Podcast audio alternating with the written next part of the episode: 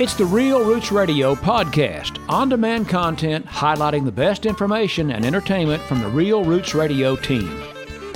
Let's hear a tall tale from the road, the music and memories of our very own Chubby Howard. Welcome into this edition of Tall Tales from the Road, music and memories with our resident country music encyclopedia, Chubby Howard. Glad to have him and uh, glad to have this on the air at Real Roots Radio.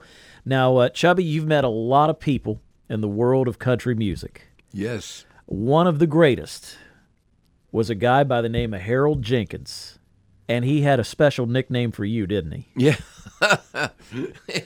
hey, listen, let me tell you right quick. He was a nice man to begin with. You know, he was a laid back guy, and a lot of times uh, after his shows, he didn't sign autographs. But I got introduced to him through here's my friend Steve Lake and his dad. Mm-hmm. The way it started, that I got, I was at uh, someplace and we was all a sitting together, and he says, "Well, I'm a going into business, Mister Lake."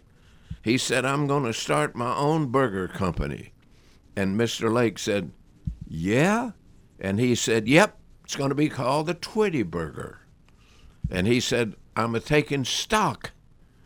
You know, people to buy into yeah, it. buy in the company. And Mr. Lake said, Hey, I'd like to buy into it. And he said, Well, I'm accepting uh, uh, uh, so much for, for 10000 And believe it or not, Mr. Lake said, I'll take it. wow. And that's Mr. Lake at Lake's store in, in Franklin for years, 50 years, a jewelry store. And he liked me. We talked a lot and, and everything. But right quick to make a story short, the Twitty Burger never, never materialized. Right. Never made it. Now, what did he always call you when he saw you? Uh, anywhere he'd see me after that, he'd say, uh, "Come in here, big boy."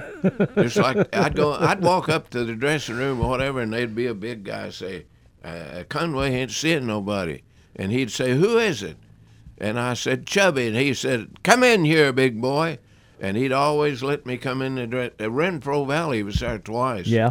And I was working at Renfro, and I, I got to meet the guy two or three times. Now we'll talk more about this in a, in a future show, but he had a steel guitar picker and a friend by the name of John Hughey, and they Oh. they worked great together, didn't they? 30 years. Yeah, thirty years. 30 years. Tall Tales from the Road with Chubby Howard on Real Roots Radio. Growing the next generation of real country legends, stay tuned to Real Roots Radio.